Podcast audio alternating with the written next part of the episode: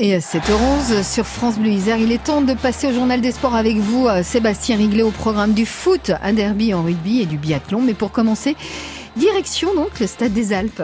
Et oui, le GF38 retrouvait enfin les terrains hier après-midi. Une première en 2019 à domicile. Les footballeurs grenoblois n'ont pas fait mieux que match nul face au Havre, 0-0.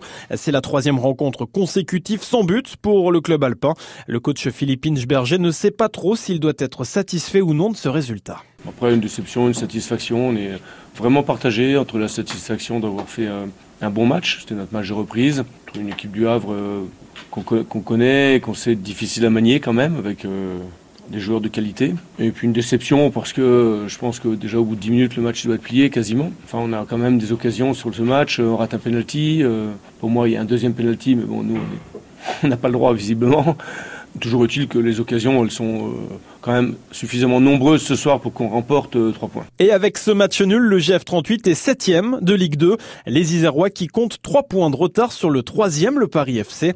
Place désormais au 32e de finale de Coupe de France. Les Grenoblois qui jouent mercredi au Stade des Alpes leur match reporté face à Strasbourg, équipe de Ligue 1.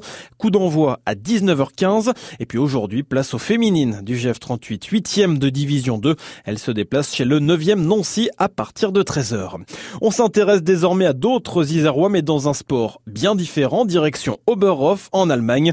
La quatrième étape de la Coupe du Monde de biathlon se poursuit pour les Français. Après le sprint jeudi et vendredi, il y avait la poursuite hier. Belle performance pour Anaïs Chevalier qui termine troisième malgré cinq fautes. C'est son troisième podium en autant de courses. De son côté, Martin Fourcade est passé proche de l'exploit, parti en septième position. Il aurait pu s'imposer, mais il a craqué sur le dernier tir debout en commettant deux erreurs. Devant Johannes Beu est resté intouchable. Aujourd'hui, fin du séjour en Allemagne avec le relais. Ce sera à 11h45 chez les femmes, puis à 14h30 pour les messieurs. Anaïs Chevalier et Martin Fourcade seront au départ. Absolument. Et Sébastien, il est également question d'un choc des extrêmes dans ce journal des sports. Eh oui, il y avait un derby nord-isérois de rugby hier soir. Le deuxième de Fédéral 1, Bourgoin accueillait Vienne l'avant-dernier. Au match aller, le CSBJ l'avait emporté 26-11 et dans un stade Pierre Rajon plein, les Bergaliens se sont de nouveau imposés sur un score serré 21-15.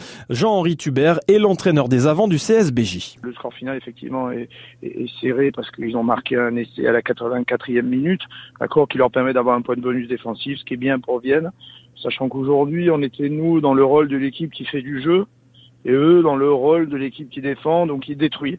Effectivement, c'est plus facile euh, dans un rugby d'hiver de, de détruire que de construire. Le derby, on le craignait parce qu'on respecte nos amis viennois. Et voilà, seule, seule la victoire est belle, voilà, et, et, pourvu que ça continue comme ça. Et avec ce résultat, Bourgoin reprend la tête de Fédéral 1.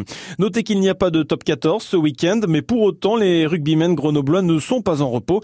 Ils jouaient hier la cinquième journée de Challenge Cup, une compétition dont ils sont éliminés après leur revers à Londres face aux Harlequins. Score final 38 à 20.